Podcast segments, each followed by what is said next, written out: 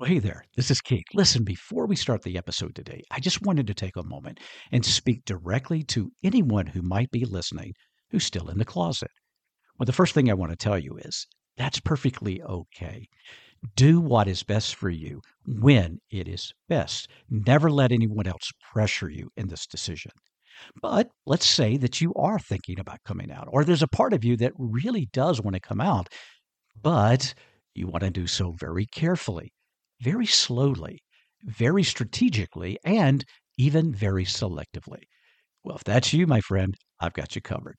I want you to go to the show notes and use a link there to check out my Selective Outage Method digital course. I think you're going to be surprised, and I believe it'll help you as you plan your coming out. All right, let's get on with the podcast. Hello, and welcome to Coffee with Keith. I'm your host, Keith Brown. You know, my mission for this podcast, my business, and even my life is to help my LGBTQ plus family turn their hurting into healing and their healing into happiness. Through this podcast, I try to do that in a couple of ways. On Wednesdays, I produce what I call Table Talks. That's either solo episodes or me bringing in fabulous guests to talk about all types of subjects related to the community. On Friday, well, those are solo episodes, and I call those Bible Talks. That's just yours truly sitting down with a bit of scripture, interpreting it as accurately as I possibly can, and then sharing some practical application for life. Now, two disclaimers, if I may, please. Number one, I am not a medical professional, nor am I a licensed therapist. If you need either of those services, please do consult a licensed professional. Disclaimer number two the views expressed on this podcast are either those of myself or my guests, and they should be considered as such.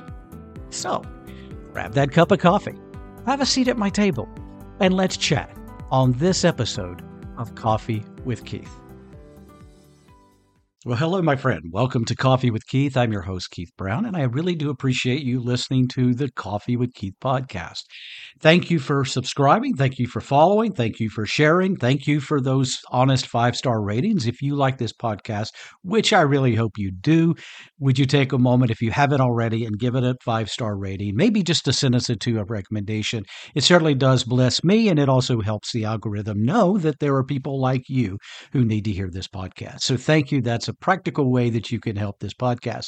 Another way is to consider being a monthly contributor, just five dollars, uh, Patreon member, and it's it's something that I just mention periodically. If you can help the, with the uh, hosting of this podcast, I would appreciate it. And you can do that by just simply being a Patreon member at $5. Um, if it's a one time gift, that's okay. If it's a uh, every month thing, I would be appreciative of that as well. But you can check it out. Just go to DJ Keith Brown on Patreon, and you can do that for five bucks. Thank you so much for that. All right, let's get to the matter today. And today I want to talk about the three elements of self compassion for the LGBTQ plus person. Now, let me tell you up front that these are not mine. These are Kristin Neff's and uh, the great Brene Brown, who is um, an expert in the field of shame and has done extensive research, who I admire greatly. And uh, probably some of you are very familiar with her work as well. She's a great uh, resource for all things related to shame, especially. So, um, one of the things that those of us who are in the LGBTQ plus community deal with at times is a feeling of shame. And I want to talk about that periodically, this idea of shame and how we deal with it. But today I wanted to to share with you these three elements that Kristin gives us about showing ourselves self compassion. And, and I think they're important. And again, they are hers. So I want to give her full credit for them. But they are these. All right. So let's give the three elements. Let's talk about them a little bit. And then I just want to share a thought or two about each one of them, if I may. The first is this practice self kindness over self judgment. Practice self kindness over self judgment. Now, let's be honest. For most of us, or for many of us at least, when we are dealing with shame and we are dealing with trauma as a result of the abuses that we have experienced in our life regarding the identity that we have, oftentimes that begins to permeate our subconscious thinking. It becomes to be part of our belief system about ourselves. We begin to own the things that have been said to us, and we begin to think that what they say about us is true. And it changes what I call the I am. Now, I believe, and I teach this in my in my courses. I teach this in my in my work, in my coaching, that getting clear on the I am and getting purposeful about the I am is significant to our healing and our happiness. So, under this this heading of Kristin's about practicing self kindness over self judgment, I think this is a really good place to practice the I am statement. What do I mean by that? Well, I believe that we do have this general idea about who we are. And the whole idea of shame is that, uh, you know, I am bad versus I did something bad, is how Brene would say it. But basically, I, I, I talk about the fact that we have been in a situation where we believe about ourselves things that probably, probably aren't true. And because we have held on to those beliefs, they have affected us in ways that we live out in insufficient to be everything we want to be. They hold us back. So I I always want to get my people, my clients, my friends, the people that I am working with to use productive I am statements. So what do I suggest you do? I, I I'm a big stickler on index cards. I know that we have all the fancy apps and I know that we're on our mobile phones and I know we have all these things that we can use and the tools and all that. And I, you know, I appreciate all of those and I use many of them in my work in my life. But when it comes to healing, I'm sort of old school. And I guess it's partly because I'm not young anymore, but I do believe in some of the old techniques and the old ways. So, uh, when it comes to healing, I love index cards. I think they're effective. And so, I want to suggest that you take an index card and I want you to spend a little time creating an I am statement for yourself. I am and begin to write. You're going to rework this statement. It might even be a good journaling exercise to sit down and write out, I am. This is not a time to get all over yourself. This is not a time to beat yourself down. This is not a time to think about all the problems that you are or all the bad things you may think about yourself right now. It's it's really to get honest with who you truly are. And it's it's a chance for you to begin to to be kind to yourself, as Kristin says, practice self kindness. So begin to write out this I am statement about I am and begin to be positive about who you truly are, what you are, how you are, the strengths you have, the gifts you have, the, the nice aspects of your being that are you. Put those down. Create an I am statement. And it doesn't have to be long. I think that perhaps the more concise that we are in this, maybe even the better. And as I often tell my clients do, take that index card and tape it to your bathroom mirror. And when you go into the bathroom each morning and night to brush those toothies of yours, I would love for you to look at that I am statement and let it sink in.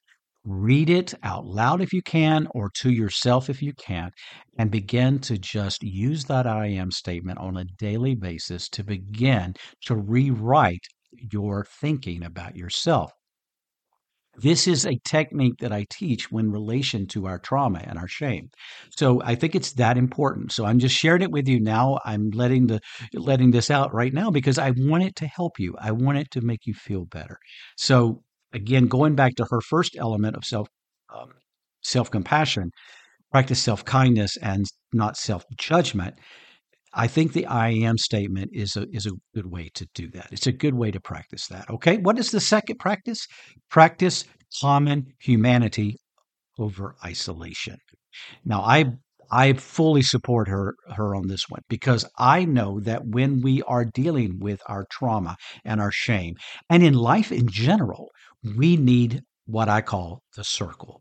We need those people who are part of our lives to help encourage us and help us be accountable, and people who can feed into us when we need it. People that can lift us up when we're feeling low, and vice versa, by the way. It's people that we can pour into because part of the healing process is to give others, you know, benefit and give them love and give them health because that's one of the ways that we heal is by doing and being for other people. So I believe in the circle and and what she's saying here is that isolation is a horrible way to deal with shame and trauma. It really is.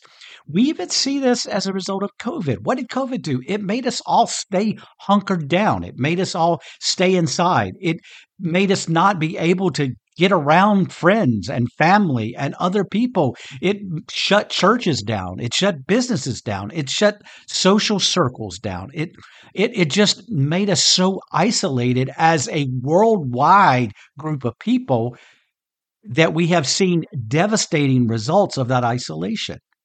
So if that's the case in a global pandemic, then certainly it is the case when we are dealing with shame and trauma. Do not isolate, my friend. And I know, I know that I know that when we are hurting, for many of us, the thing that we want to do is just get in our own little protective cocoon, if you will, and just be there and be lonely and be quiet and be by ourselves and wallow in our hurt. And that is the worst possible thing that we can do. Now, we don't need to go out and be around a ton of people necessarily, but we do need to be around others when we are hurting or we are dealing with our shame. And here's the thing one of the things I would also encourage you to do when you are selecting these people, this circle, um, and in fact, I, I teach about the platinum partners. I believe that we all should have three platinum partners at a minimum. Those are the people who are most close to us. It's sort of like uh, let me just draw from my my biblical background, my ministry background, because Jesus, if you remember, if you know anything about Jesus in the Bible, Jesus had 12 disciples. One of them went rogue, but then they replaced that one. But for most of his teaching ministry, his work, he had 12 disciples. But he also had the inner disciples. And he had those that were most close to him, those three. And I take that as an example of we need at least three people in our lives that are so true to us, so close to us, who can help us and pour into us. And we can be honest with, and they will be honest with us. Sometimes they need to tell us the hard things that maybe we may not even want to hear. And they tell us the things that if somebody outside of that circle were to tell us, we would take offense to. But when they are that close to us and we know they love us and they know we know they want the best for us, sometimes they can be honest to us in ways that we need to hear. So it is that important. And one other thing that I would add here, if I may, when it comes to practicing this common humanity, it is also very often helpful to find a relationship with someone who is going through or has gone through similar to you. So in this case, if we're talking about the LGBTQ plus community, which I certainly am, I would say it is very helpful and very useful to find at least someone who is part of the community who you can be close to, who you can talk to, who you can share with, who you can discuss certain aspects of life with. And I think that's going to be very helpful. And that's part of giving self compassion to yourself. Okay. So to repeat, uh, we've done two thus far of, of Kristin Neff's three elements of self compassion. Number one was practice self kindness over self judgment. Number two is practice common humanity over isolation. And then thirdly, she says, practice mindfulness, mindfulness rather than over uh, identification. In other words, awareness, not judgment. Awareness, not judgment. And I believe that this is where journaling can be so very helpful to us. And when I say journaling, I know a lot of people would they go, oh, there's that word again. There's that J word, you know, it becomes a four letter word, which it's not, but for some of us who struggle at times to journal, it sort of feels that way. But I do believe that, um, and, and, and studies have shown us that journaling is a very helpful way that we grow, that we heal, and we thrive. So, let me suggest to you three questions you may ask in this mindfulness practice rather than judgment practice. Number one, Ask yourself this as you journal How am I feeling right now? What are my emotions? What's being stirred up in me because of this situation, maybe, or this activity that I saw, or this person's words that I heard. What emotions are being brought up inside of me right now? Again, no judgment. Just answer the question How am I feeling? All right. Secondly, what was that thing that triggered these emotions? Again, this is not judgment, this is mindfulness. We're saying, okay, I feel this way. I really uh, feel angry today, or I feel very frustrated today, or I feel less than today, or I feel whatever. And then we ask ourselves, what was the thing that triggered this feeling? What made me have these emotions? What was it that happened that fed this? And the reason that's important is not to judge it, but to understand it and be mindful of it. Because we then understand, hey, that's a trigger. That's something I need, I need to be aware of. That's something that would be useful for me to know. Because when that happens, or someone does that, or someone says that type of thing, it triggers me and causes this type of emotion. Now, I'm not going to say that I'm bad or I'm not going to judge because this emotion happens. Emotions happen naturally. And a lot of times, things that we have gone through do bring about emotions because of these triggers, but it's helpful for us to understand the trigger. What may have triggered this? And then the third question what lesson can I learn? All right, so again, let me repeat those. How am I feeling? What may have caused this feeling? And what's the lesson I can take from it? All right. Three simple questions, but I think they would be helpful as we journal in relation to our self compassion. So, again, I want to thank Kristin Neffs for her wonderful um, three practices, three elements of self compassion. I want to thank Brene Brown for all her work on shame and resilience and um, you know, I, I I value both of these great teachers and and and sharers of of information, and hopefully I uh, have shared something with you today that may help you as you go on in your life and you begin to heal your shame and trauma around your sexual identity. So until next time, my dear friend, heal your hurts, move your mountains, and may God truly bless you. Bye bye. Well, there you go, my friend. This episode of Coffee with Keith. Thank you, thank you, thank you from the bottom of my heart for listening. Now, please stick around. One more announcement I want to give you. God bless you. See you next time.